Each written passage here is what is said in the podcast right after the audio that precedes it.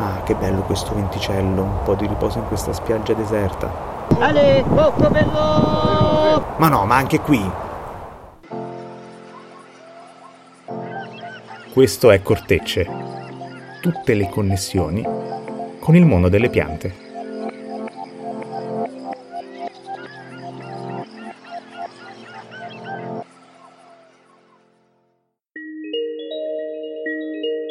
Nel pensiero comune il mondo vegetale è concepito come un universo immobile. La differenza principale tra noi, animali, e loro, piante, è proprio la capacità di muoversi e vagare. Se questo è vero a livello individuale, una pianta nasce e muore nello stesso posto, diversa è la storia se ci poniamo nella prospettiva della specie, perché le piante sono delle nomadi innate e grazie alla loro capacità di adattamento hanno sviluppato una grande attitudine avventuriera ed esploratrice. Preparate le valigie. Oggi seguiremo le orme della viaggiatrice Cocos nucifera.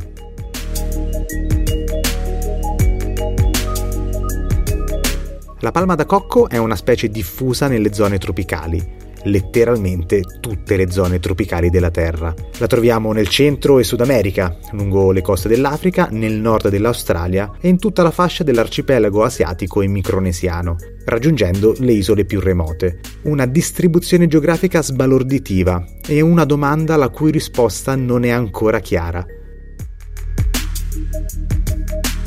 Come diavolo è arrivata in tutti questi posti?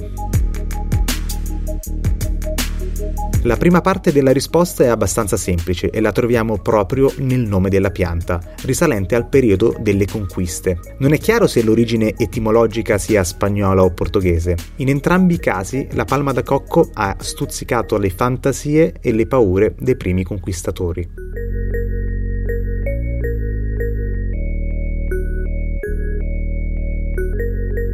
Alcuni fanno risalire la parola coco allo spagnolo, con il significato di spettro o folletto, altri alla variazione portoghese del nome indigeno di una scimmia. A ispirare questi nomi fantasiosi è stato proprio il frutto della palma. Il cocco infatti è composto da tre diversi strati. Quello più esterno è verde lucido e viene quasi sempre rimosso prima dell'esportazione per ridurre peso e volumi. In Europa e nei paesi lontani il cocco è associato ad una noce ovale rivestita di ruvida fibra marrone molto resistente che presenta alla base tre aperture chiaramente visibili disposte a triangolo, detti anche occhi. Sono stati questi elementi a ispirare la visione di folletti o scimmie nei conquistatori europei, ma anche altre storie, come scopriremo più avanti. All'interno del guscio troviamo il seme, ovvero la polpa della noce che forma una cavità contenente un liquido lattiginoso, detto acqua di cocco, che con il tempo si addensa.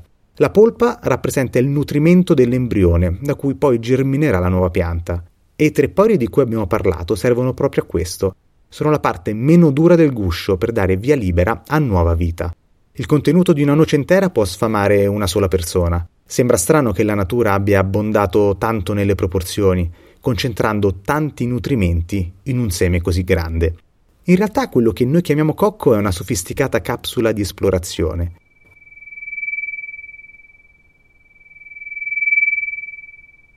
Adattando le proprie caratteristiche all'ambiente circostante, la palma ha sviluppato un semecavo che è capace di galleggiare ed è resistentissimo all'acqua. Tutto ciò per un solo scopo, sfruttare le correnti marine e andare alla conquista di nuovi territori. Quello che per noi è un rinfrescante frutto estivo è in realtà il frutto di millenni di evoluzione che hanno portato la palma a diventare una specie preponderante nei tropici.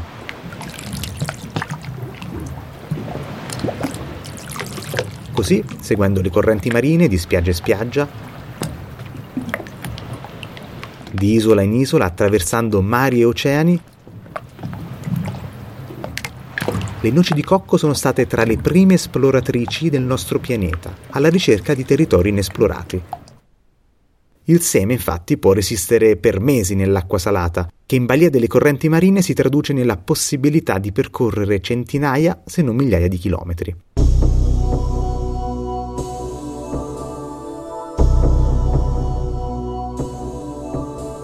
Ma se le palme da cocco sono ovunque nella fascia tropicale, anche nelle isole di arcipelaghi remoti e in atolli isolati, com'è possibile risalire alla loro terra di origine?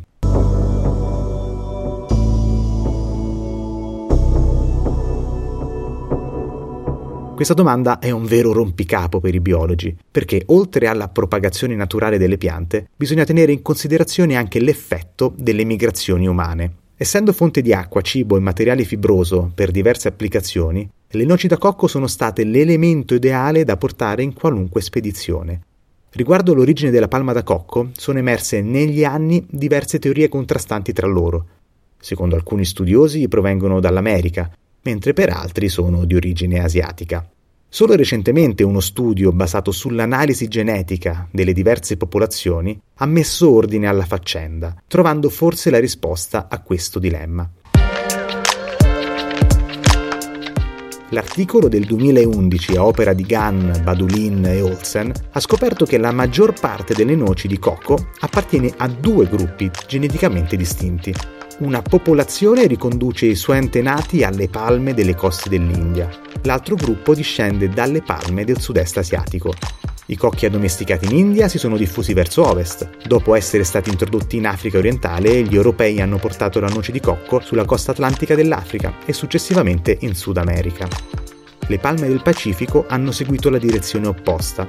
I coloni avrebbero portato la noce di cocco nelle isole polinesiane. I marinai delle Filippine in seguito hanno introdotto la noce di cocco sulla costa del Pacifico in Centro America. I due lignaggi non solo differiscono geneticamente, ma esistono anche differenze biologiche. Il frutto delle palme indo-atlantiche, ad esempio, è più allungato e angolare rispetto ai più rotondi frutti del Pacifico. Non è detto che questo sia la risposta definitiva ad un annoso dilemma. Altri lavori hanno provato a confutare questa teoria. Quello che però è incontrovertibile è l'utilità della pianta per le attività umane.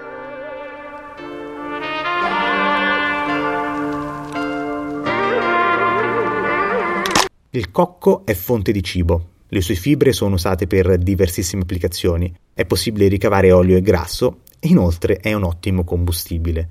Non è un caso quindi che la palma da cocco sia venerata dalle popolazioni locali. In India è chiamata Kalpa Vrikshka, che significa l'albero che fornisce tutte le necessità della vita. Nelle Filippine è indicata come albero del paradiso, mentre in Malesia albero dei mille usi. A testimonianza di un rapporto antichissimo con l'uomo che troviamo anche nel folklore e nei miti locali. È molto conosciuta la leggenda di Sina e l'anguilla, storia originaria di Samoa, che però ha attecchito anche in tutta la regione del Pacifico. Sina era una ragazza samoana la cui bellezza era conosciuta in tutte le isole. Il re delle Figi, il Tuifiti, saputo questo, decise di conquistare Sina. Usando i poteri della magia, Tuifiti si trasformò in una giovane anguilla e nuotò con le correnti oceaniche verso Samoa. Un giorno, mentre Sina raccoglieva l'acqua di mare per cucinare, notò la piccola anguilla in una piscina lagunare. La raccolse nella sua zucca e la portò a casa, adottandola come animale domestico. Sina mise l'anguilla in una ciotola nutrendola con cura. Quando divenne troppo grande per la scodella, la trasportò nella molto più grande vasca del villaggio. Sebbene la piscina fosse usata da tutti, nessuno tranne Sina aveva mai visto l'anguilla e quando la ragazza veniva a fare il bagno, l'animale usciva dal nascondiglio circondandola in un abbraccio scivolante e contorto. Con il tempo l'anguilla crebbe molto e Sina iniziò a impaurirsi delle effusioni dell'animale. Così spaventata, Sina lasciò il suo villaggio per sfuggire all'anguilla.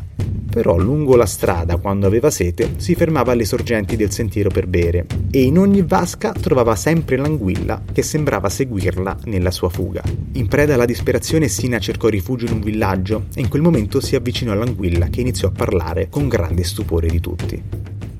Bella Sina, sono tu i fiti delle isole Figi lontane. Sono venuto a prenderti come moglie, ma ho perso da tempo la mia magia e non posso riprendere le sembianze di uomo. Sono molto stanco e presto morirò. Ho un desiderio. Quando morirò tagliate la mia testa e seppellitela. Vedrete che crescerà un albero, che ti sarà molto utile. Quando non ci sarà vento, potrai usare le sue foglie per rinfrescarti e quando darai frutti potrai bere la sua acqua per dissetarti e quando lo farai Sina mi bacerai. L'anguilla dal cuore spezzato morì e Sina piantò con cura la testa. Presto una pianta crebbe lì e divenne un albero come nessuno aveva mai visto prima. Questa è la versione più romantica, in quelle più truci l'anguilla è uccisa senza che sveli la sua identità, ma comunque la sua testa darà vita ad una palma, appunto. Questa è la storia del primo albero da cocco del Pacifico. Sono proprio i tre fori della noce ad aver stimolato la fantasia umana, trasformandola nella faccia di un'anguilla.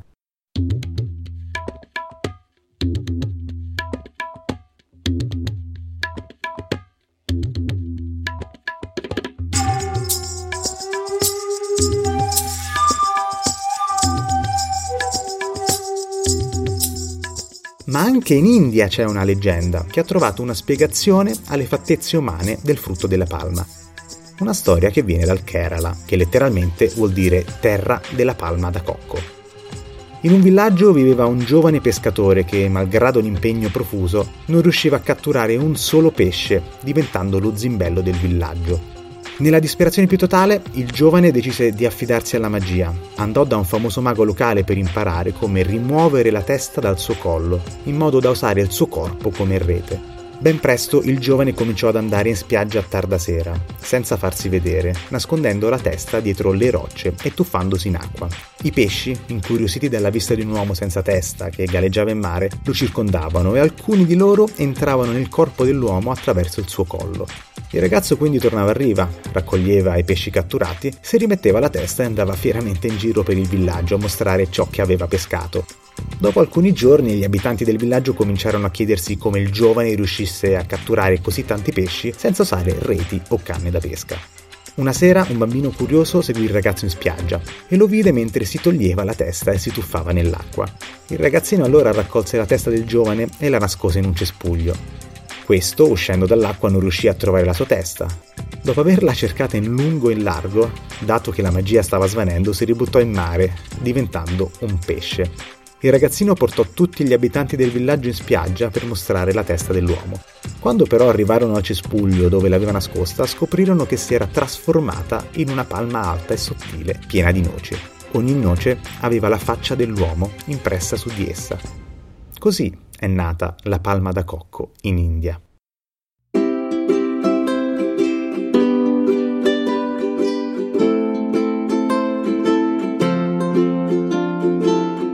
un mito dell'India e un mito del Pacifico. Proprio le terre di origine ipotizzate dallo studio sulla migrazione delle palme cui abbiamo fatto cenno. Forse è un caso, sicuramente è l'indice di un rapporto ancestrale tra questa pianta e l'uomo.